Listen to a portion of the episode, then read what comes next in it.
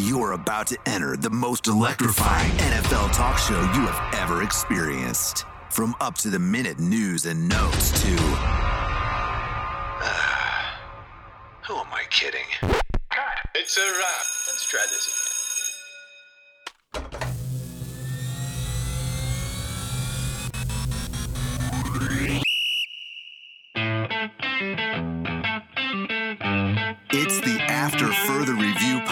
Podcast with Conor Forrest.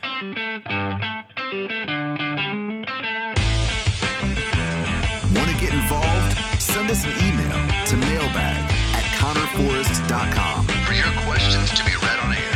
Okay, here we go. Five, six, five, And now, broadcasting from the great Commonwealth of Virginia, zero.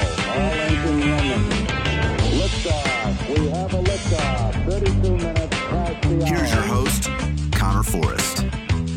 But you're not dealing with it down there, are you? No. Are you? Are you not dealing with those? No, they're not. There's no cicadas down said- there. There's no cicadas in North Carolina. No, not not that I've seen at least, or heard. There are other bugs. Dude, they're getting so bad up here. Are they? They're getting so bad up here. Yeah. So, um, apparently recently, I think WTOP had this story. Maybe it's NBC Washington. I can't remember what it was. Um, I know the Washington Post had this big piece, basically how the cicadas are so loud that they're being picked up on the Doppler radar, Really? on the weather, the Super Doppler radar.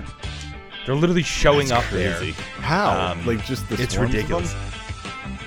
Yeah, so my understanding, I think, so Doppler radar essentially works out. It kind of shoots out waves, like like microwaves, and basically how it works is it's kind of reflecting back the density of whatever molecules it hits. So if it's shooting into a thicker cloud, it'll come back and it'll read as if it's a thicker cloud. It's raining harder. Okay. So essentially, it's not just water molecules that these microwaves bounce back off of. It can be disturbances like sound, uh, apparently as well. So wherever I think they got up to, I think they were measured to get over like 80 decibels in sound, which is just, you know, That's crazy. so loud. I mean, that's like a What's an concert NFL level stadium? loud. Yeah, what's like an NFL stadium? Like uh, what? Uh, I mean, a really Seattle. loud one gets like the loud, loud, just like Seattle loud, like as loud as Seattle gets is like not as loud as it gets, but like 110 to Yeah. 115 decibels, Okay. right? But like a typical cheer or whatever will get to about 90, 95, maybe 100 Mm. decibels. So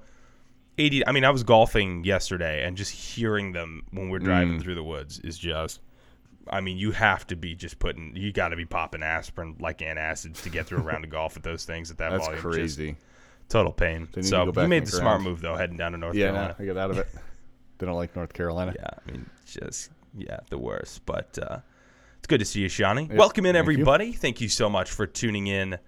As always, episode 12 of After Further Review is here. Another full week in the books.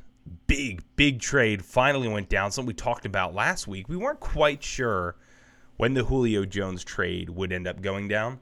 I think I had speculated that maybe it would go into training camp. Um, some people said it was going to happen earlier than last week, but um, it did go down yesterday. Um, I believe it went down yesterday, right, Johnny? Was yesterday or Sunday did it go down? I'm trying to think. I got to pull up the right date. um, but either way, Julio Jones. Yeah, think it was try Sunday. to see if we can verify this. Just believe it. Yeah, that actually does make sense because yesterday, you see, yesterday I was uh, shoot, I was was playing in my family's golf tournament, so my, my whole weekly schedule was so thrown off because I was hanging out on a Monday. It was great. Um, My uh, my family's foundation golf tournament. I mean, whenever I'm, I'm like, whenever you're out of your routine by a day, your entire schedule just gets completely yeah. and utterly turned on its face. Um, so very professional of me to host an NFL podcast and not quite know when one of the biggest free agency trades I think it was Sunday. decade goes down. I believe it was Sunday. Uh, but either way, Julio Jones, he'll be moving to Nashville from Atlanta, not too far of a flight, right, Johnny? Nope. He will be a Tennessee Titan. Ryan Tannehill is probably, I don't know this for a fact, but I can assume he's Michigan Jay Frogger hopping around Nashville. He's a happy man. So we're going to get into that. Uh, we got a couple topics to go into today. We're going to rank our top five receivers. We're talking, I was talking with Johnny before this. He said, gosh, we, we should make our, our list of top five, our favorite receivers in the league. Um, I'm sure Julio Jones is in there. Maybe he's not. Who knows? Where you're going to get to, uh, we're going to get to both of our lists soon. Um, as well as we are going to get into what free agency trade move went down this offseason that we think is going to be the biggest impact. You had Carson Wentz. Um, you obviously now have Julio Jones. You had Matt Stafford, Orlando Brown from Baltimore to the Chiefs. We're going to get into that as well. Um, going to get into what ones. Um, I think I tried saying the word which and then what, and I think I said wit. I think that's what I just said. Let's try this again. We're going to see which ones were the most uh, impactful in our eyes. Um, we're going to get into that as well. Uh, but first off, want to check in with my guy Shawnee, live broadcasting from North Carolina. Shawn, how the hell are you, buddy? I'm doing well, man. How are you doing up there in cicada infested Virginia? Hey, yeah, brutal, brutal, brutal, you- man. how- it's how was your um, golfing? Was golfing good? What'd you hit? golfing is so, dude. It's great. What did I hit? Okay, so our team collectively hit. Uh, we were eight under for the day. Okay. Um, I yeah, I contributed three empty Miller Lite cans, uh, and two empty Gatorade bottles, and that's literally all I did. Did my Oh, go? We've you- gone golfing well? together, Shawnee. Once. No, hit well, dude. I cannot golf, dude. Really? I just, oh, well, you haven't he- seen me. I'd say, dude, I'd say, I'd say I hit maybe one out of every twelve shots. Actually, looks good. Like, Okay. I mean, and it's funny because like I'm tall, and I think when you know I can swing a club, and when I make connection on it, it looks pretty good. Like you'll see one of those mm-hmm. drives, and like, man, this this guy can drive. Yeah. I'll go from ripping a drive like 285 to 300. Like I can hit a drive if I hit it clean. I'll go from that to sculling a ball so hard that true story, I've hit myself in the ankle with a golf ball that I've sculled so hard. Like I topped it off so bad that it hit the ground and bounced up and into my ankle. Ooh. I don't know how you do that. You couldn't pay me to do it, but I've done it about seven times in my life. Um, I'm working out the slice. I got a, I got a really really hard slice. We're trying to work that out, but I really try to keep golfing to a bare minimum. Um, in terms of anyone of importance watching me do it. You know, I've never golfed with my father-in-law. I guarantee you the wedding would not have gone forward if he saw my golf game on on a course. Is he a good golfer? Um, and I, he's a remarkable golfer. Remark. He actually came in second place in the tournament yesterday. Yeah, he also won the longest Oh, drive. okay. So he he's got a couple pieces of hardware he brought home, um, but I didn't give him any credit. So we we're going to continue that. Um, but it was a great time. Great time as always. So my, my family again, we run a, a nonprofit organization for special needs children. Um, I have a couple disabled brothers myself, blind, deaf. Uh, they're confined to a wheelchair, and my my parents uh, started a foundation after my brother Francesco. He passed away six days after he was born. Um, he passed away in 1997. I was born a year later in 1998. Um, but they started the Faith and Family Foundation, and they've grown into um, just it's just and, and it just blows my mind away every time I kind of, especially now like I've moved out and I'm able to kind of see it from a distance now a little bit and see what we've built as a family, and it's incredible. And my brother Johnny passed away in 2017 uh, at the age of 21, and so the golf tournament is in his name. It's the Johnny Forrest uh, Golf Classic, and it's to help raise money for the foundation. We're building um, a new barn, which has been awesome. Big, gigantic. Uh, um, we have a beautiful outdoor and indoor arena, Olympic sized, and then we're building an extension on uh, the on the barn um, that's connected to the indoor arena um, to give you know kids uh, opportunities to kind of have more space, um, Okay. more stalls for the horses, and uh, more tack rooms, different lounge areas for the staff as well. So.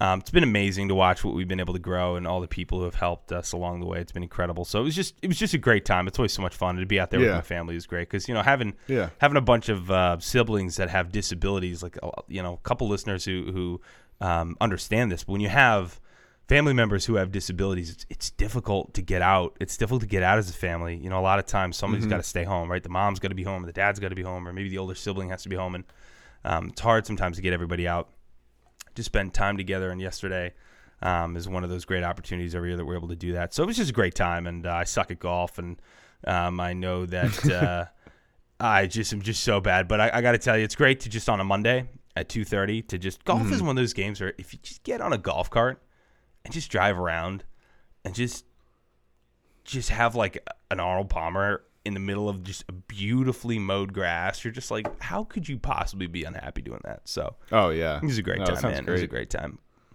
Yeah, we're gonna have to both take some golf lessons together. I do remember the last time we Dude, golfed I- together, I- and I think we I've- bought. I've retired from golf. Yeah, Uh, we bought yeah, two I'm sleeves done. of golf balls in the clubhouse. the only thing I really do remember is we bought two sleeves of golf balls in the clubhouse, and I think after hole eight we lost both of them. Yeah, we had to go through a creek to get golf that was balls. That was awful. And we were we had a sh- remember there was just the one random guy with us because we had to like pair up. Oh, yeah, it was you and I, and then That's there was like a random guy who was also golfing by himself. But the guy in the clubhouse was, was He like, took it, but he took it really seriously I too, know, right? and he looked like Braden. I mean, Braden we were here Holtby. just shanking left and right. I mean, he looked, he did look like Braden. You oh man, that. we were wow, driving behind him because he got his own golf cart, and we were driving behind him, and he like slowed down. And he like leaned over to me Did real we say slow. that to his face or something? No, you said it to me really quietly. He leaned over to me and goes, "He looks like Braden Holtby, doesn't he?" I was like, "That's who I thought he was." Wow. Yeah, he looked Yeah, that was exactly funny. like Braden Holtby. Yeah, that was a Well, if you're time. listening but, out there, uh, Braden, Yeah, Thanks if he's golfing. listening out there, just yep, hope he's still doing well. The golf course that we golfed at, by the way, is shut down. it is. That was such a So, terrible yeah. course too. It was a terrible course, but we probably I wanna- golfers like us. I want to play your father-in-law in tennis. oh, dude, Is he good at- luck, man. is he good? is. Yeah, he's good at. Yeah, but I tennis, got the youth. He's How old is he? He's sixty, but I'm. Let me tell you, man, he runs like he's. Oh, no, yeah, he I'm not gonna lie yeah. to you. He looks, and by the way, he. I mean, he. He he'll destroy me in pickleball. He'll destroy me in about anything. So, I'll give it to you, man. Good luck. Uh, yeah, ask ask him if he wants to uh, tennis it up. Meanwhile, Hmm. Conor's dying on the other end. Apparently, I'm dying. I don't know what's going on with me today. God have mercy. Nice knowing him. Um, but let's get to moving the chains, shall we? That uh, little rant was not moving the chains. God, I don't know what is going on with me today. Sheesh. I don't know, man. All right, donate Maybe donations for a new lung uh, can be sent to the uh, after further review. I think I just coughed up a spleen. oh my That was devastating.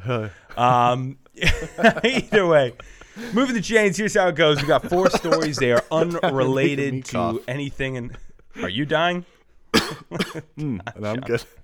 Yeah, maybe we're all collectively dying. yeah. Well, I'm you know how this goes. Yeah. Four stories unrelated to sports. You got first, second, third, and fourth down. I'll take first and third. Shawnee, you take second and fourth. And we will go from there. Uh, my first down story is actually just a shout out. I got to shout out my next door neighbor. I got some incredible neighbors, Shawn, to my to my left and to my right. Um, they're just the best people ever. It's really a blessing to have great neighbors. But this past weekend, I had my in laws in to hang out, and really the house looked you know amazing for the most part. But the Achilles heel to the Forrest household here in Ashburn was the lawn. And as you know, my lawnmower passed away last week. Hmm. And my lawn, it did, as of Sunday morning, my lawn looked like the child of the Amazon rainforest and the Salmon-Challis National Reserve. I mean, Shawnee, the grass, the grass was so, dude, it was so. T- I was waiting for Smokey the Bear to just come moonwalking up and out of there and just right into my house. I mean, it looked so bad for so long. Sunday morning came around and I knew I had to cut it. My lawnmower has deceased. It's just sitting there in the garage. I don't know what to do with it. I've changed the spark plugs. I've changed the filter. I've changed the oil. I've gotten the gas. I, everything. Still won't work. And I'm just staring at my lawn and it just looks abysmal. And I'm letting Doug out in the morning and I look over and Seaver, my next door neighbor, is out there cutting his lawn. And I look over the fence. I'm always checking, um, you know, I'm checking to see if he's doing well, giving him a head nod. You know, we were chatting, seeing what's up. And uh, he just peeks his head right over uh, my fence and he goes, Hey, listen, I'm taking care of this right now. And I went upstairs to get him sweet tea. And by the time I came down, it looked like Congressional Country Club. Wow. He had the lawn mowed. It looked fantastic. It was just great. So, Seaver, this is a shout out to you, my guy. Thank you so much for saving my bacon. It looked great. The in laws came over. They thought the place looked wonderful. And uh, I have to give that one to you. So, Seaver's a stud. Um, I know he listens to us every single week, Shawnee. Oh, he loves the awesome. show. He loves the food reviews, too. Okay, we gotta do more. He always tells me. He always comes out and he always tells me he loves the food reviews. So we're gonna have to bring Mm-hmm. some more more out for him. But uh, Seaver, thank you, my man. You saved my bacon. um, and I very much appreciated it. That is my first down story. All right, there. You, no, that was a good one. I like good neighbors. Good neighbors They're are the good. best, Oh, man. yeah. I mean, and even the people to my to my right, my neighbor uh, to my right, Ryan is just you're just Mm-hmm. the best. Like literally, anytime you need them, anytime like they're just a text away, and you know, anytime you're out of town, you're like, hey, I you know, could you check on this? Could you put the trash out? I got a package coming in. Could you stick it in the Mm-hmm. house? Or you know, I, one time me and Anna went to a baseball game, and Anna went. she looks at me and goes, "Did I leave the kitchen tap running?" And I just looked at her and went, "Dude." Seaver said, "Hey, jump in there." He, I said, "I left the key." Bingo, jump in. He checked, said, "Nope, tap was totally Okay. good, was not running." And he said, "Also, I'm gonna let Doug out." So he let Doug and Wow. Pug out. He went out on the lawn. Just that's the best, awesome. right? Right in and That's out. That's awesome. So just awesome, awesome people. Um, just the best. Very, very blessed. No, so I I got a question for you. All right, I'm gonna give you a scenario. Oh, hit me. I like giving you scenarios. Oh, yeah. All right. Yeah, you always give I me always give scenarios. you- all right. You uh, you're off work. Okay. No podcast. Mm-hmm. Just you relaxing by a pool. Are you? And it's a nice day out. It's not great, but it's a nice day out. Okay. It's sunny. UV index is seven or eight. Are you tanning or are you swimming? See, I think you can hit the two stones with the one bird there, Shawnee. I think Oh, you can tan no. and swim at the same time. Well, when I- when I say tan, I mean laying by the pool tanning.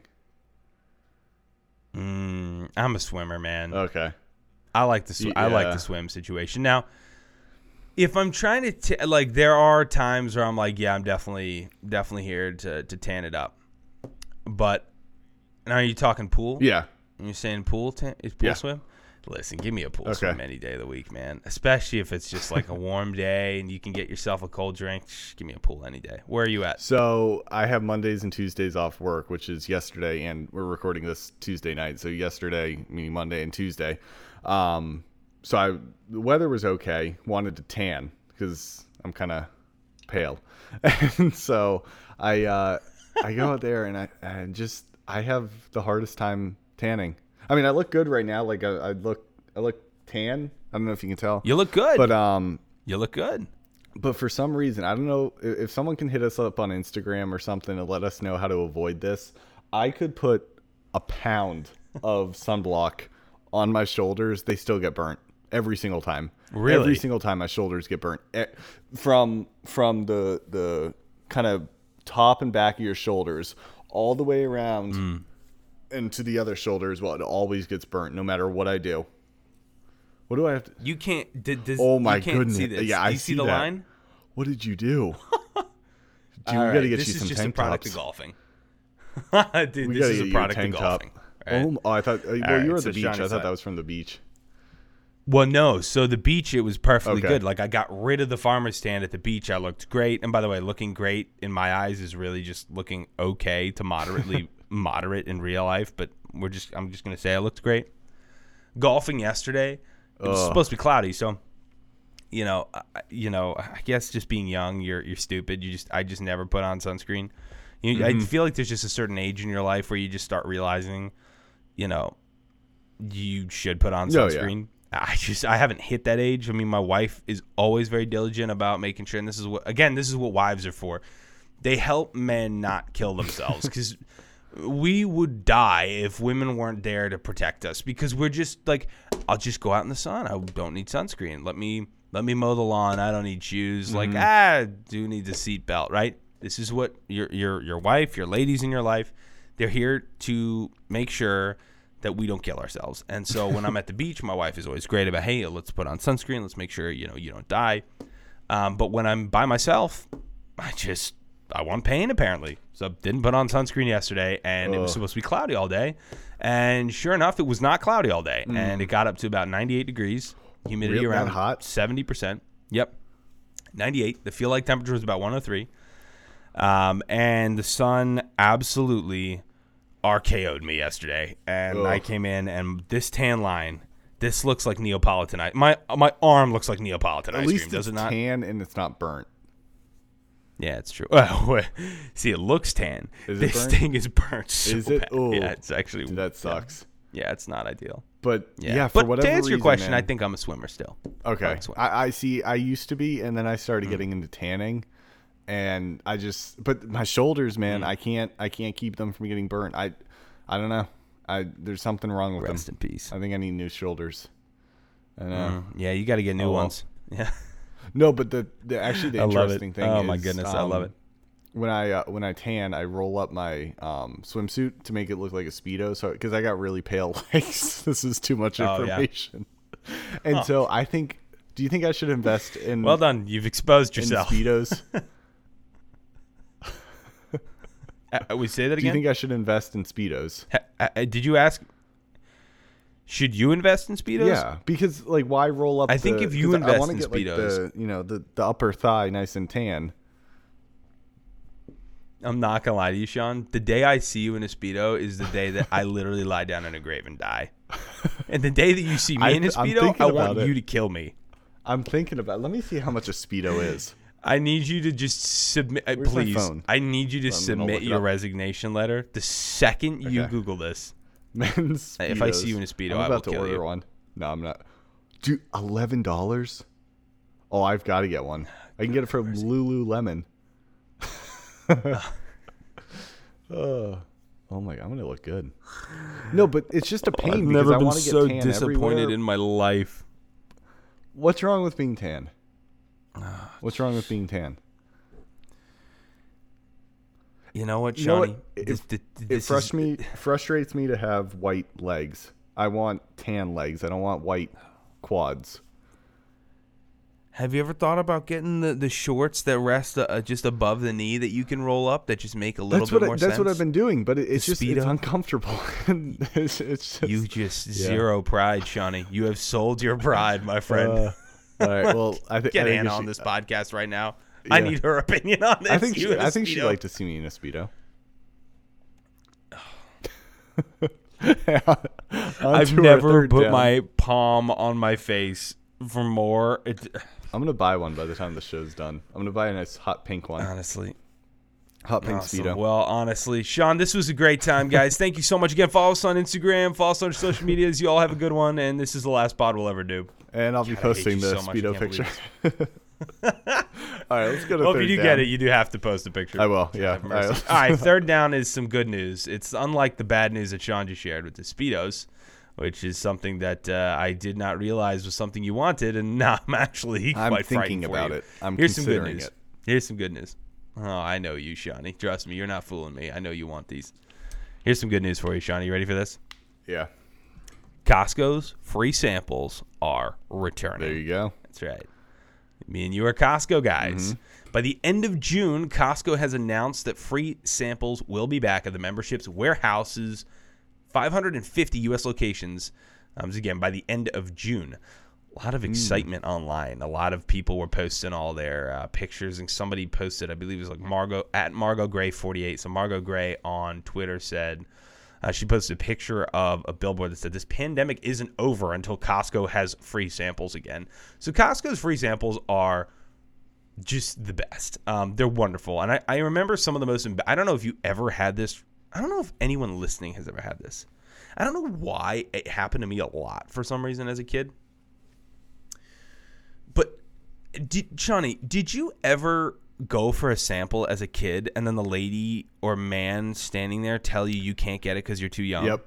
Yeah, they say you have to have a parent with you. Dude, Yeah, for some reason that was the most humiliating. It was because of all time as a allergies. I don't know why. Well, yeah, it was because of allergies, and they just they wanted you to have a parent with you. And I remember like going and reaching one time for like an egg roll or something they had out there, and the lady's like, "Nope, you have to have your parent with you." And I just looked up at her and I was like, "End my life now. I, I don't know what to do with myself. I'm and so then you gotta sad. Like I just all I want is an in egg roll." the store, which is At that point, I'm just like, I need Yeah, to get well, out of here. I just was told I'm not good enough for an egg roll. I need to leave. But as you get older, you know, as as I got older and no longer needed the parent situation, I just would would what I would do is here's here here was my plan of action, Shawnee. You'd roll up and you would grab a sample and you would always say like, oh, you knew you wanted it from a distance, Mm-hmm. right? Like, oh, bagel bites, right there. You knew you wanted Mm-hmm. it, right? but you couldn't act like, oh, give me a bagel bite, right? You don't want to be an idiot. You got to roll up there like you're looking for something else, and then act like you stumbled upon it, right? You're walking around. Like, "I'm looking for butter." Uh, oh, bagel bites. Hmm.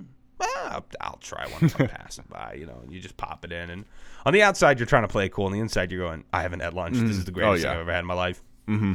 So you know, you crumble it up. You up. could probably get an entire and toss meal it out of. Costco stuff. You really could. You got to play it right though. So that's the first pass. Okay. Right now, if it's something you really like and you want it again, the move is you've now gone face to face. The lady has seen your face. She's seen you take a sample, and she's now identified you. You've had a bagel bite. Eat it. You walk away. You toss the wrapper. The move then is to find a way to get to the back and to go all the way back around and then attack it from the other side and you have to go from the side that she's not facing. Now she's facing away from mm-hmm. you, and she's doling out samples to the people in front of her. And what you have to do then is try to wiggle your way right kind of behind her, but to like the if she's facing in front, you're to her southwest. Okay. And you slowly creep up and you just kind of snag one from the side where she doesn't see it. But you got to snag it and then beat it. The Yeah, turn your head right? quick. You can't be the guy to be. You can't be caught getting 2 Mm-hmm. right? You can't be caught doing two. What I used to do though is I would always say, "Hey, I'm getting this for me and my mom." Uh, Right? I'd always say that. Hey, I'm getting this for me and my mom, and then I would go back. One time I double dipped on that. It was I can't remember what the oh you know what it was, Shawnee? They were promoting Kirkland. So the chicken bakes that they do in the food court are the best things of all time. Um, they're my favorite things ever. Now they sell them frozen. Now they're not they're not as good frozen. When they do it in the oven fresh, they're incredible. When you bring them home, they're not as good. They just it's just it's not done in a literally professional oven. It's just done in your oven and it just doesn't cook evenly. But they had the chicken bakes that they baked up and they cut up and they were giving out as samples. I love chicken bakes more than anything. So what I would do is I would go up and I would say, "Hey, I'm getting this for." I was like, "Oh, you know, could I have two? Because I'm I'm gonna bring one to me and my mom, right?" Now my mom loves chicken bakes, but these did not make it to my mom. like they did not. Like I would take them, I would walk where she was out of sight, and I would just pop both of them. was she expecting them? And no, no, I never told my mom I was Okay. bringing them. No, I just I was I was looking for an excuse to get two. The only time I ever double dipped was then I went back. There was so, and I hadn't had lunch, Mm-hmm. right? And I was like, I'm so hungry. So again, I'm shopping with my mom. My mom is somewhere on the other side of the store, and I roll back. I look at her. I went, I got to get two more. She loves these. She goes, Oh, please be my guest. I grab two more, and literally, I take three steps. I turn a corner, pop them both again. It was great There you go. just wonderful. That's how it's done. But you can't be caught getting snacks. You can't be caught taking the samples mm-hmm. twice, right? Isn't that a rule of thumb essentially? If you have any pride. Who am I? I'm talking to a guy who wants to buy a speedo. yeah. You're probably like, yeah, you can do this all the time. In a speedo. yeah, you're sitting there going, oh yeah, get them all the time, dude, in a speedo. Crab walk your way over there too. Oh, it's amazing. Uh, what do you think though? Is that is that that's the technical rule though? Can't get more than two, or can't get more than Uh, one. I think Where it you at? depends on some of the vendors are really strict. Like some of them are like Mm. like I remember as a kid, some of them were like, "No, you need to have a parent." And then other ones were like, Yeah. "Okay, have fun." Yeah. But I think it was just for allergies. Like, okay, hope you don't go into kid not- anaphylactic shock. or like knowing he had a, like a peanut butter allergy.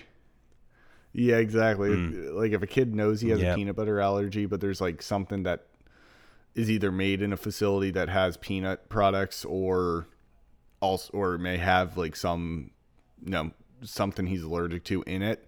Uh, they don't want obviously Hmm. that's a liability because then some crazy mom would be like, "You gave my son something that could kill him," you know. Yeah, people are looking for a way Oh, to sue, their, sue themselves into two million dollars. probably They're just looking for I get the reasons for that. Yeah, no, I'm actually just gonna have to assault you. Unfortunately, I'm just gonna have to. I'm just gonna have to throw stuff at you. if we have any lawyers listening, That's I'm not actually gonna assault you on. That's fine. But um, but yeah. So good news is for all of you. good news is for all you listeners. Costco samples are coming back, so um, Sounds good, Make sure you bring the stretchy pants to Costco from now on because it's time to feast, right? Oh, that sounds good. you got a fourth down for us? Yeah, I do. So I uh, I'm actually starting to, and I never thought I would say this. I'm starting to like the way the NHL playoff is formatted Hmm. because so the same thing is with it, well, I guess in any in any sport. So the MLB, when you get to the the World Series, it's an American League and a National League team. You can't have like the Yankees and the Red Sox play for the World Series. Um, Right. For the NFL, it's AFC, NFC. You can't have the Patriots and the Bills play for a Super Bowl.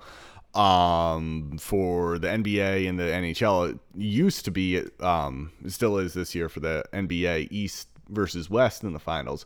But what the NHL is doing this year with their bubble is there's no East and West anymore. There are four, I think they're calling them divisions. Yeah, I guess they're not conferences. Yeah. They're four divisions, and it's North, South, no, North, which is all the Canadian teams from Vancouver all the way to mm-hmm. Montreal. That's North. Then there's East, Central, and West. That's what it, Central. There's no South. It's Central and West. Um, so basically, what you can end up getting is for the Stanley Cup final, you could have two teams that have never met before play for the Stanley Cup. In theory, I don't know how the Bruins are going to do tomorrow, being in, um, being in New York, yeah, uh, uh, on a, the, on uh, an elimination game. But in theory, if they were to win the series and Montreal just won their series, and if things line up, Boston and Montreal could play for the Stanley Cup final, which cannot happen in a normal year because they're both normally Eastern Conference Yeah. teams.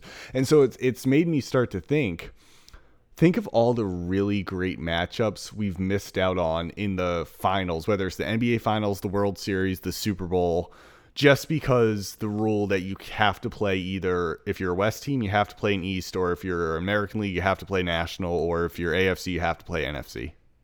Does that make sense? Right. Do- What What do you think about it? No, it does. it does. Um, oh, the cough is returned. Um, no, I, I mean, see, this is where like divisional rivals, right? You think in football, like the Steelers and Ravens playing in the Super Bowl. How how crazy would that get? Washington and Dallas playing in the Super Bowl. Oh yeah, Um, you know, you think the Bears and the Packers playing in the Super Bowl, like think, things of that nature, right? Um, but I think it does provide a unique, you know, because the AFC and NFC, for example, they don't play as often as you know interconference. You know, the AFC plays mostly Yeah. AFC teams, NFC plays mostly NFC teams. So I think in a way though, it does provide a more unique Super Bowl because, like the Chiefs and Patriots. Um, playing in the title game, like the Chiefs and Patriots might play each other in the regular season, right? But do Mm-hmm. the Chiefs and Bucks play in the regular season usually? Like, no. well they did this year. Conor's continuing to die. Shawn, I'm by. dying. What is going on with me tonight? He's allergic to the speedo. Yeah, I think I am allergic to the speedo idea, Shawn. You've made No, me you know what? sick. He's allergic to something someone at Costco gave him. I know. yeah, that chicken bake is coming back to bite me, right? that chicken bake a decade and a half ago. That's amazing. But Uh, no, I think but- it does provide a more unique championship game where, you know, both top teams in each conference haven't played each other Mm-hmm. as much.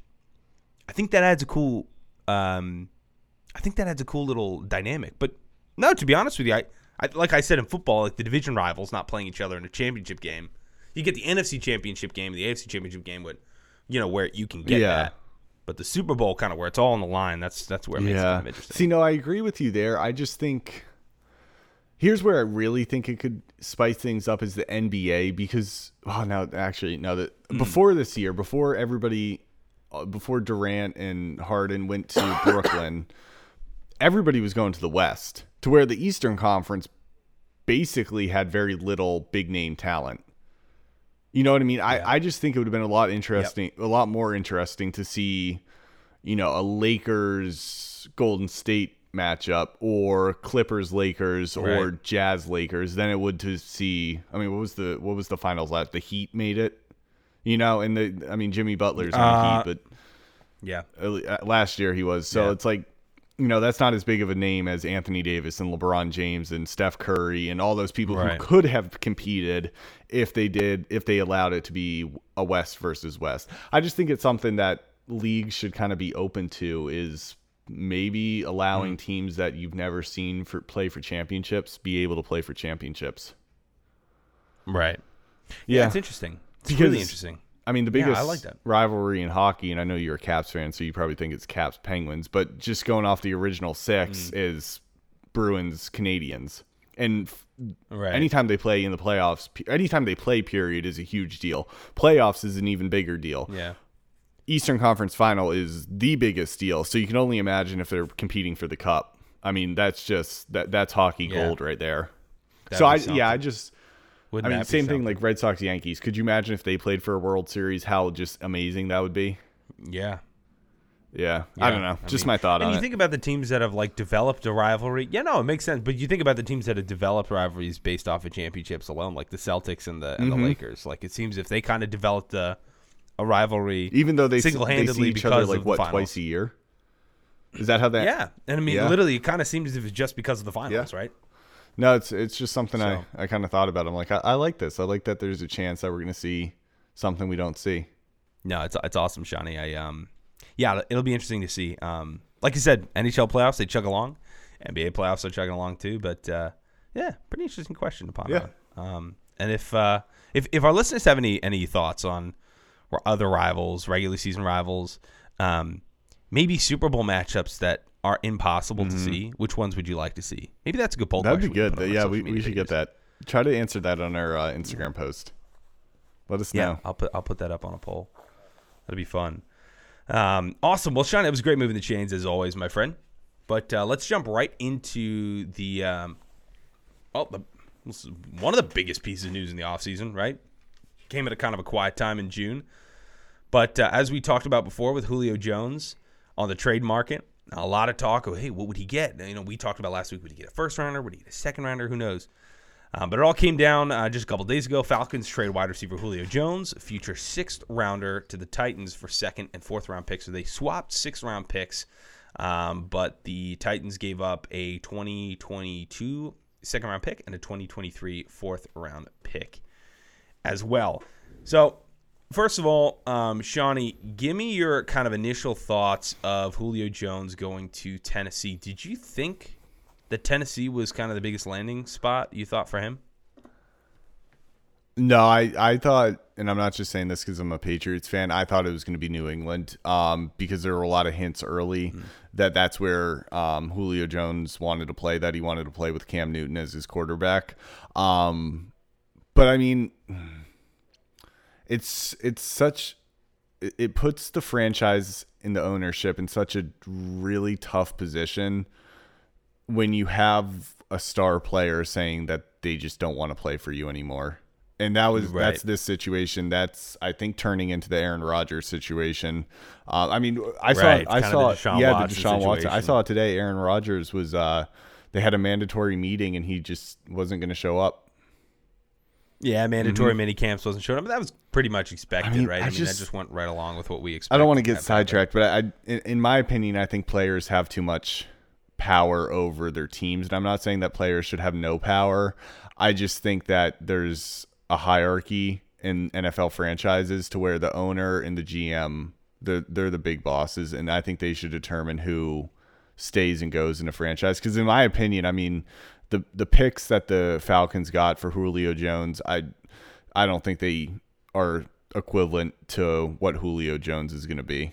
No, and, and I agree. I, I do think, um, yeah, not to get too sidetracked, but I mean, yeah, I mean, to your point, you don't want to see, you know, look, this hap- this has happened in Mm-hmm. the NBA, right? When you get LeBron James, your GM is now LeBron James. Your head coach, for the most part, is Yeah. LeBron James. He brings his boys, he brings his players, he brings his staff, he brings his trainers, he brings the guys that he wants to go out with afterwards, and he gets them jobs. That's just what happens. That's what he's done. Now, is that a a bad thing? I don't know. I I'm a Wizards fan. I'm a diehard Wizards fan. I would love the Wizards to have LeBron James, and if LeBron James came to Washington and brought his posse to Washington, do it uh, because LeBron James single handedly, for the most part, takes teams to the finals every single year. Um, but to that point, is that healthy? Is that a good thing? Basketball is No. different than football, right? Basketball's you know 22 dudes or whatever on a roster. In basketball, you've got 53 dudes on a football team. It's just not the same. There's not Yeah. the same dynamic. Um, no, but to your point, I mean, I think this is where you know you signed a contract. Yeah. You're an employee. Um, you can be unhappy, and that's fine. But guess what? We all sign contracts. We are all employees to, to people, and we all understand that when we're doing a job or we we sign a contract on a lease, I can't just say with my renter, I can't just say to my landlord, "Hey, uh, just don't like it here. I'm taking my stuff and leaving, and you know, I'm just leaving." Yeah. It's just like, no, I mean, I signed a lease. You have to respect the lease. That's a contract. It's what you signed. You have to honor your word. So, and you don't like seeing guys who are making tens of millions of dollars complaining because it's just No. a good look. it's just like, all right, uh, especially during a pandemic where people are struggling. It's just like, all right, I'm going to have a little bit of a harder time, you know, siding with somebody making thirty-three Yeah. million dollars a year, you know, in terms of a contract dispute. But, um, with that being said, I agree. I think with the Julio Jones situation, it was tough. But I think for the Falcons, here's the situation they were in. Look, Julio Jones gave them a decade of being the best player the Falcons have ever had. Um, I think it was much clearer to them this offseason. The last offseason, we had reports. Last offseason, he requested a trade. And so for me, I think you I think they understand, hey, uh, if if we don't trade Julio, this is going to get ugly because he will not play for us. I think Julio would have been in the situation where it's like, look, if if I don't get a second and fourth rounder, I'm gonna have my best player to ever play in our uniform, our, a fan beloved player, a guy that we might be on a little bit of rocky terms, but can smooth this over. Uh, instead, I'm just going to keep him on the roster. Um, he's not going to want to play for us. He might totally sit out the season, and now he's completely bittered on the franchise and the fans, and it just becomes ugly. And I think for them, they understood.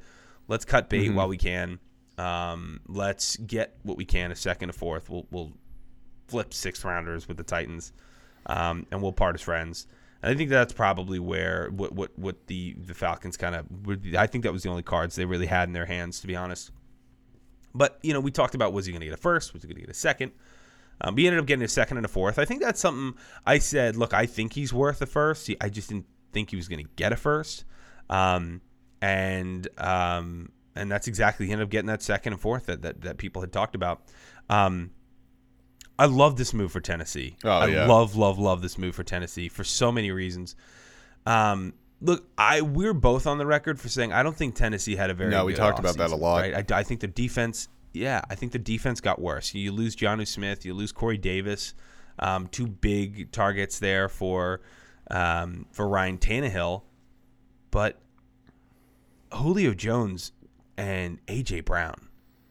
I mean, I gotta tell you, I think that's the best duo, receiver duo in Mm-hmm. football, and I don't actually think it's close. Like you talk about Jarvis Landry and Odell Beckham and maybe CeeDee Lamb and um, in Dallas and uh, Amari Cooper. I think AJ Brown and and um, and Julio Jones are Oh, the I best agree. duo in football, and I, I they're both. I think you could argue AJ Brown is a is a top. I, I'd say you'd be you'd be pressed to say top five receiver, but he's a top seven receiver. I I, I think I would I I'd put him at my six or seven best receiver in the league, and Julio's a top five receiver for me still, even with last year's down year. Um, I think it's great. I think this is a massive, massive move for them. And again, the the, the offense butters the bread there in Tennessee, right? Mm-hmm. Um, I think Ryan Tannehill's a game manager. Uh, he's a really good one at that. But he's a game manager. He can make great throws. I mean, he's a great deep ball. Um, he knows how to manage that offense well.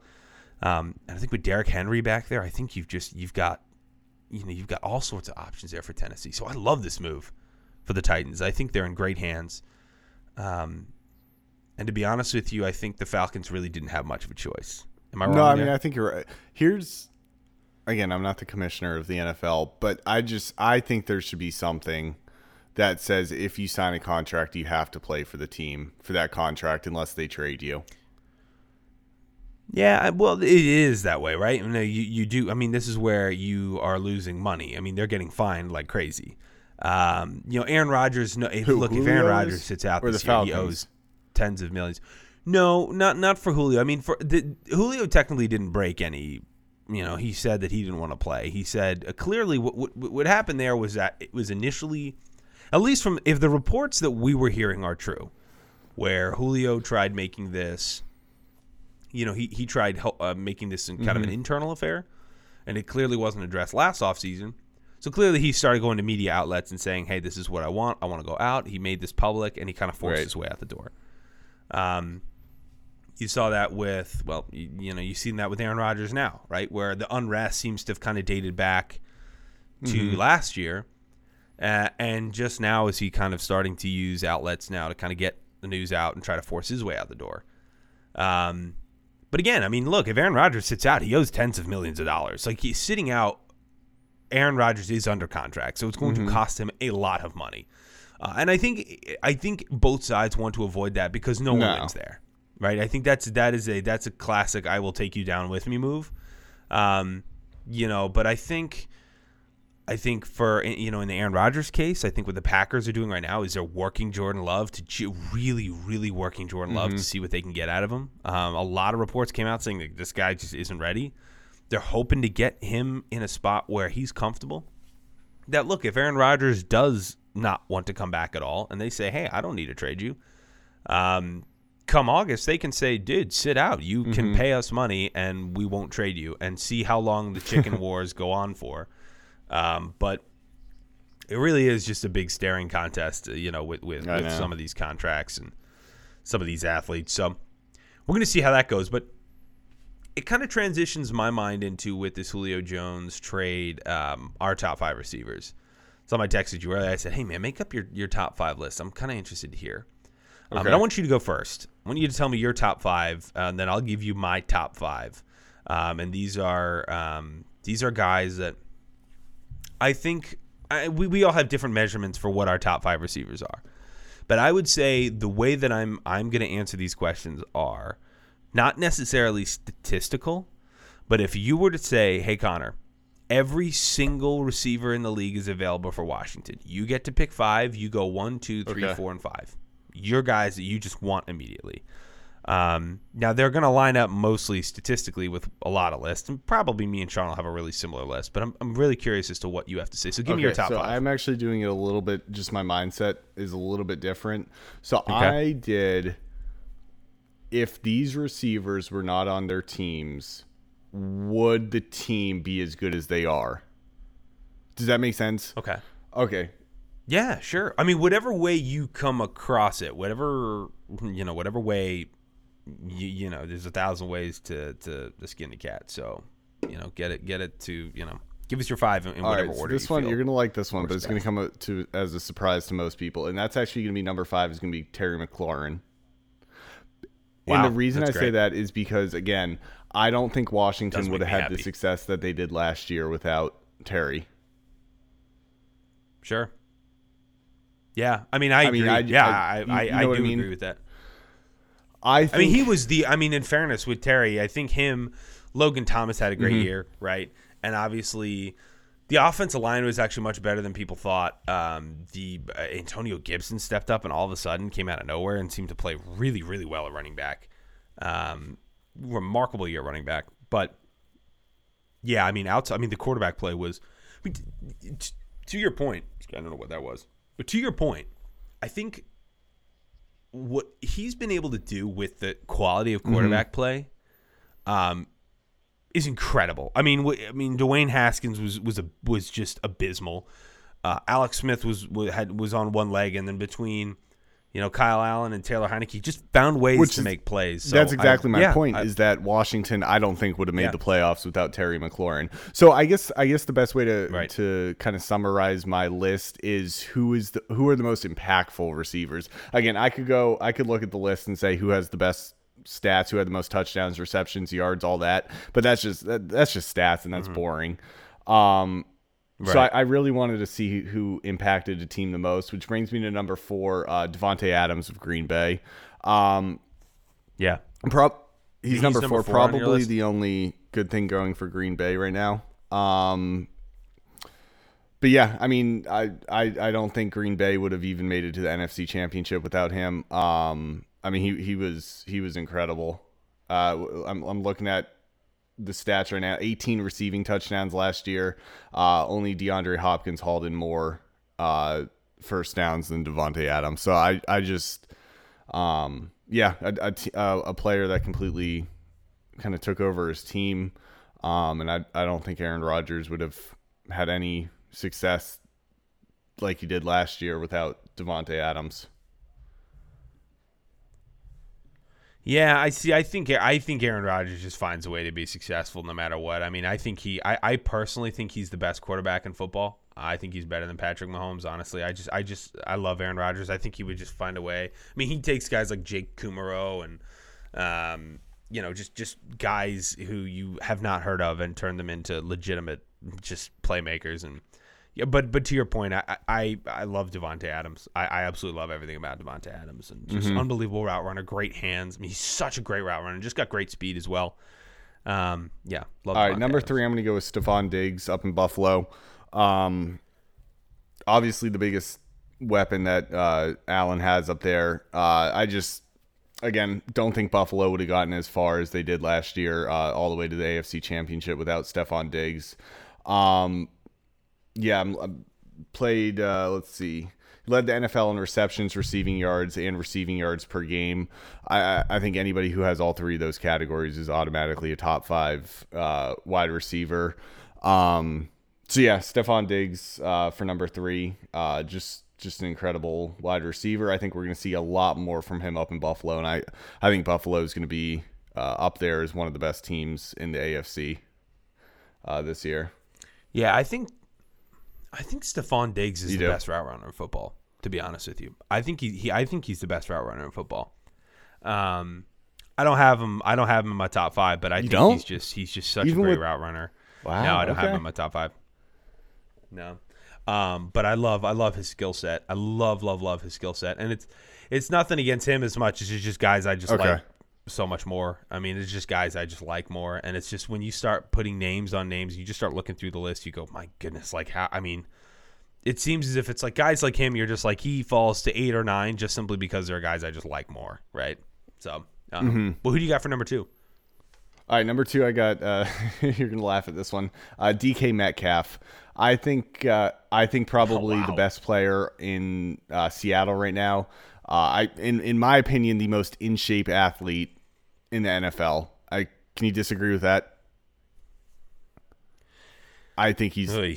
who I do you, mean, in in in the best physical shape mean- in all of the NFL. I'm gonna say, and you got to think of how young he is. I think he's our age. He's either 22 or 23. dude, have you seen Chase Young? Yeah. have you seen Chase Young? I mean, Mm, but dude, D-. DK Metcalf is just I don't know, dude. There, there's something about him that leads me to believe that he will be given two or three years, he will be up there with uh, with some of the greatest uh, wide receivers uh, currently in the league. So I just again, my list is based off of how does that wide receiver impact the team and again, DK Metcalf, I think, is holding the seams for Seattle right now, and he he's just such a threat because he's a big guy, but he's also, I mean, you saw him; he he was competing for the U.S. Olympic trials not that long ago. He's he's Yeah, huge, and he's unbelievable wicked fast. Uh, which is just, I mean, Yeah, that's dude. just so hard to guard somebody like that. Like, it's one thing if you're small and you're fast, um, but when you're when you got DK Metcalf size, I think he's probably 6'3", 230, 240 maybe of just pure muscle. Um, I mean, yeah, so he he's number two for me. What do you think? I, I like that. I mean, I, I in terms of uh, I, here here's a name I actually have for you who I think is actually in the I think one of them probably one of the most ripped and just like just sheer cut guys in football um is Danielle Hunter Okay. with the with the Vikes. I mean, if you you it just just Google Okay, Danielle right Hunter now. and look at his arms. Right? Just look at his arms or just look up Danielle Hunter like strength or Danielle Hunter lifting and it's just like it, it is his arms are just it's just like are we really am I a human being and he's a human being like we're the same species that does not make sense to me. I mean he is just yeah, he is he is in All right, let me see. peak condition. Oh yeah, Yeah. yeah, he's got good arms, It's just good shoulders. Dang. he's I mean, dude, he's massive, and his play on the field absolutely reflects just I just, just- how massive he is as well. Dalvin Cook is also massive as well. The Vikings have a have a couple. I still think DK Metcalf is just a little more, guys. a little more lean and shredded. That's just yeah. You, you, you got to go on like his that. Instagram and look at Oh. him. And, and yeah, Yeah. pretty intense. He'll make sure he's he's got the yeah. latest ones posted. Who's, Alright, number who's your number Tyreek one? I'm curious.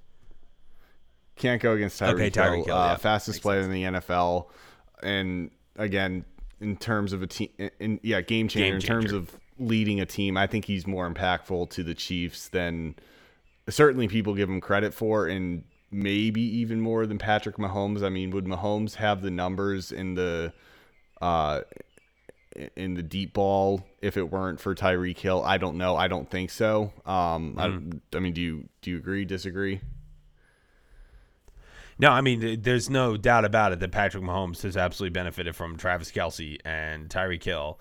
Um, having the dudes around him, uh, Mecole Hardman, I mean, stars. I mean, guys who, again, game changers. You have the best tight end in football. You get probably the best receiver in football, and you're just, you know, absolutely, absolutely, he benefits from them. And I think the thing that kind of showed as the Achilles heel for the Chiefs really was exposed in the Super Bowl last year with the offensive line.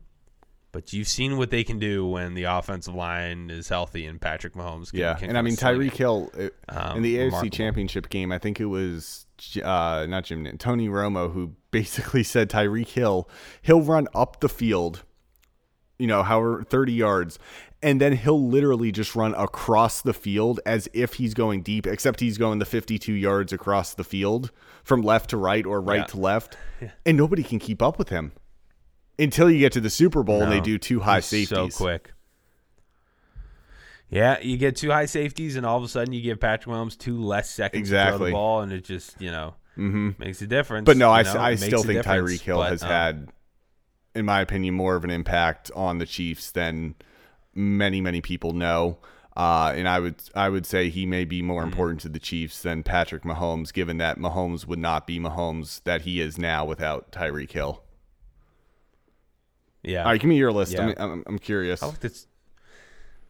Yeah, so um, so I'm gonna go from one Okay. to five here. Okay, so I'll do the opposite of what you did. Um, my one here is Okay. DeAndre Hopkins. Um, DeAndre Hopkins to me is he has the best hands, and I know people who are older, you know, than me will give me three or four names. So I I think DeAndre Hopkins has the best hands of, of any receiver I've I've seen in my entire life. Um, incredible, incredible ability to just track the ball. Um, balance is something we talk about as at, like you know I played I played tight end as a freshman in high school football, right? So mm, what would I know about anything? But one of the things that I remember working on big time as a tight end uh, running uh, is balance. You know, when, when and, and I think that's something I, I think I have pretty decent balance. Don't ask my wife if I'm ever paddleboarding, but I have decent balance. Um, and it really stems from working really hard on route running. Because when you're running routes, especially as a tight end, when you're in the three point technique, right, and you're having to get up and you're running full speed and you're breaking down and, and you're you're you're making 90 degree cut angles, going 100 to zero to back to 100 again, it takes a lot of balance. And I think DeAndre Hopkins is the kind of guy that it just he he encompasses exactly what a balanced receiver. I mean, using his body, his redirecting, high pointing a ball, and he just seems to know where the sideline is at all times. There's there's a few guys in football that just know where their feet are at all times. Um, takes an incredible amount of concentration. It takes ridiculous athleticism. It takes crazy focus. Um, it, it takes balance. He's got all of them. He runs great routes. He's I, he's slowed down ever so slightly in recent years, um, but really decent speed. Um, gr- again, just great route runner. I mean, he's he's absolutely everything you you could look for in a receiver. Um, I know that with this year, I think with another year with Kyler Murray, another full off season working with him, um, I think he's just going to take Yeah. off. I think he's going to take off. I love DeAndre Hopkins. I, I he's just so. I mean, he is one of those guys that just makes football so much fun. He just makes football fun. Um, love DeAndre Hopkins. He is my number one receiver. Number two, I'll go Davante Adams. Um, Davante Adams is uh, unguardable. I mean, it doesn't matter what route he's running. Uh, it doesn't matter who's covering him. It, you, you, you just, I mean, and Davante Adams, he, he works really well, and I think DeAndre Hopkins did this a lot more last year than he did in previous years, working bubble screens and kind of short plays. But DeAndre Hopkins does it all. Or um, no, sorry, Davante Adams does it all. I mean, DeAndre does as well, but Davante Adams kind of does it all in the sense he's running fade routes. He executes fade routes perfectly. Um, over the middle, you'll see him. Uh, again, bubble screens, you'll see him. Um, but he's he just he's uh, you know indisputable. I mean, he's he, he he's unguardable. Uh, that's just honestly the only way to put it. Um, and I think again, as long as Aaron Rodgers is in town, I think that's the best QB tandem, QB receiver tandem in football. Um, and uh, I, I, you know, I think it's really going to come down to kind of his production this year is really going to, um, really going to rely a little bit on what Aaron Rodgers ends up doing. But um, I just, I think he's just so remarkable. And honestly, he, he could easily be the one on the list. But I just, I love DeAndre Hopkins is one of my favorite, you know, football players. So um, that's why he's one. But Davante Adams is just, um, he's remarkable. He'll he'll be my number two. Okay. My number three is Tyreek Hill. Um, I mean, he is the you know perennial deep threat. I mean, he's the guy who, again, like you said, he's just there, there's just no one faster than him in football. In the open field, it's not fair. Like you know, if you're even with him, just you know they say you know the term you know if you're even, you're leaving. Um, you know, if, if you if you're even with him, he's just gonna outrun you. If you're even with Tyreek Hill, literally just go to the sideline. Don't bother finishing the play. Just grab Gatorade and just save your steps because he's just gonna outrun you. Um, and he's gonna make it look like he's not even trying. Um, he, I think he had the most touchdowns. Um, I think he has the most touchdowns of 20 yards plus. Um, currently in the NFL.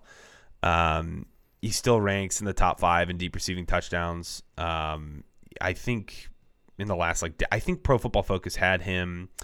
Uh, I think he's still in the top five of deep touchdowns uh, over the past like decade. Um, and by the way, people don't realize this. He's only played in the NFL for five years, right? So he's like people like, oh, you know, Tyreek Hill. I feel like I've heard his name forever. Uh, he still has uh, a lot of years ahead of him, um, paired to Patrick Mahomes. Um, I mean, I don't know, man. I don't think he gets better than that. Um, this guy here for my next one uh, is actually so. I'm actually no. I'm actually going to say this. So Julio Jones is my four. My five is I'm going to get to in a second here. Um, but Julio Jones is my four. So I, I the reason I was just debating that was because I've literally just in the last like few hours when I was writing this list, I was like, gosh, who should I put at four or five? I'm putting Julio at four. I love Julio Jones. He's the I think what makes Julio great is the Julio Jones AJ Green style tall guys, 6'4, 6'3 receivers that like I said last week, they play like they're 6'10. Um, are just electrifying. So made Calvin Johnson so much fun to watch. Um, Randy Moss was another guy who was tall, but he played even taller than he, he even was. Um, but again, just speed, route running, and route running and balance. So this is another one where balance kind of comes in. If you watch Julio Jones running routes, really crisp route runner. But most importantly, he he he's very balanced with his body. He's a big guy. He's strong. He's tall. Um, he's just built really strong. But the way he runs routes, so disciplined, like getting down low, breaking down in his routes. Um, some people, some young players, specifically in college, in, in in high school they teach this. In college they overdo it, and in the NFL you'll see guys. You know, there's a fine you know line between chopping down, getting down low, and over kind of taking steps. When you're breaking down in a route, a lot of times in high school guys will go, "Yo, you got to break down, chop your feet, and get down." Sometimes it gets too much, right? They're chopping their feet too much, and they get stuck up. He just knows how to go from 100 to zero and explode out of a break and again for his size it's just remarkable. It's so fun to watch. Um, and this is where i mean this is stuff that you know big receivers can can watch on the film room but it takes a certain just level of just sheer athleticism to do it the way that julio jones does. Very few people can do it. Um, and that's why i love him. I, I i know he's older. I know you know he's on the back end of his career. As they say he's on the back nine uh, of the scorecard but I'll tell you this much. Uh, again, he is not not far removed from 1,400 yards. I mean, other than last year, he was over 1,200 yards three, four years in a row. Um, he is going to. I think he's going to thrive down there in Tennessee, and I think with another receiver, um, another big receiver that kind of balances him out. He's just he's a mismatch for anybody. But I think now that he's the definitive one, and he's got a two on the other side that before he came in was a one. Um, it just I think he's gonna thrive. Mm-hmm. I think he's really gonna thrive. Um, my number five on this list Okay. is actually Keenan Allen. Uh, Keenan Allen in San Diego. Los Angeles. Um, or not San Diego now, Los, Los Angeles. Here we go. late. Gosh, what am I living in 2016? God, what is going on? Seriously. Um, Keenan Allen, funny enough, um, a lot of people, some people have him in the top five. I think he still leads the league. I think he led the league last year in receptions. Um, but gosh, Keenan Allen is, I mean, talk about a guy who's just done nothing but produce. I feel like he's just done nothing but produce. I know injuries has always been the thing that Keenan Allen has struggled with, right? And for us fantasy owners who have had Keenan Allen in the past, you just always have that red Q next to his name, right? There's just always the questionable: is he going to play? Is he not going to play? Um, but again, unbelievable route runner, incredible hands, uh, very versatile with his size. Um, he just can play anywhere on the field. Um, and he seems to do it really well. Look, Justin Herbert is an up and coming star. I think he's just a star in the making, and I, I, I really think that is a perfect fit, you know, for Keenan Allen. So if he can stay healthy, um, Keenan Allen's my number five receiver for sure. Um, but I think these are great lists, uh, and I, I again, I'd love to get your guys' feedback. Um, do you guys have Julio Jones in your top five? Um, do you not? Why? Who's your number one?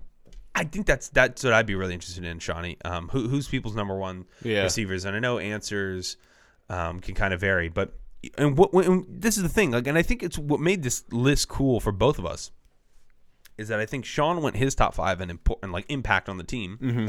and mine was more who would I take if they were all available? Who would Mm-hmm. I take in, in what order would I do so? So interesting. Um, I'm really interested to see what people have Yeah, to say what fun. and, and why. talk about it, Um, too. It's going to be interesting. Yeah. All right. We're going to do it. So we'll put those two polls out on our social medias as well. Um, the last thing I want to touch on before we wrap things up is along the Julio Jones to the Titans trade. John, we had I have four big trades that went down this offseason. We had Carson Wentz to the Colts, we had Matt Stafford to the Rams, we had Julio to the Titans, and Orlando Brown to the Chiefs. Okay.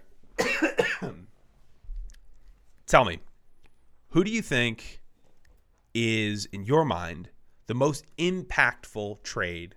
Which team is going to benefit the most from their new player? Uh, I'm gonna go Matthew Stafford to the Rams. Cool. Uh, I why. think that the Rams, you mentioned it on the podcast uh, not long ago, that the Rams have always been so very close to being a Super Bowl winning caliber team. But the only issue is that they had Jared Goff and they didn't have the right quarterback for all their talent at the receiving corps. And now I think they have that. Um, yeah, I, th- I think that's just that's going to be that that's that's a really good move for Los Angeles getting Matthew Stafford from Detroit. I think that that's a big deal. Um, if it, if I didn't pick that one, I'd probably say Carson Wentz to the Colts. I think he needed kind of a uh, a, a a re a revamp in his career, I should say. Um, I don't think things were going to work out in Philly. I don't think things are going to work out this year in Philly for any of the Eagles players. um, so I, I think Carson Wentz is uh, quite fortunate to get out of uh, Philadelphia and head over to Indy. Um, but no, I'm, I'm going to say Matthew Stafford going to the Rams. I think that's going to make the Rams that much better um, and really capitalize on the talent that they have as a team. Yeah, I um I think I agree. Honestly, I think I'm going to go with that too. I think Matt Stafford of the Rams is going to be huge. I think the pieces he has there are going to be really really impactful. I think one of the sleeper moves this offseason was Orlando Brown to the Chiefs.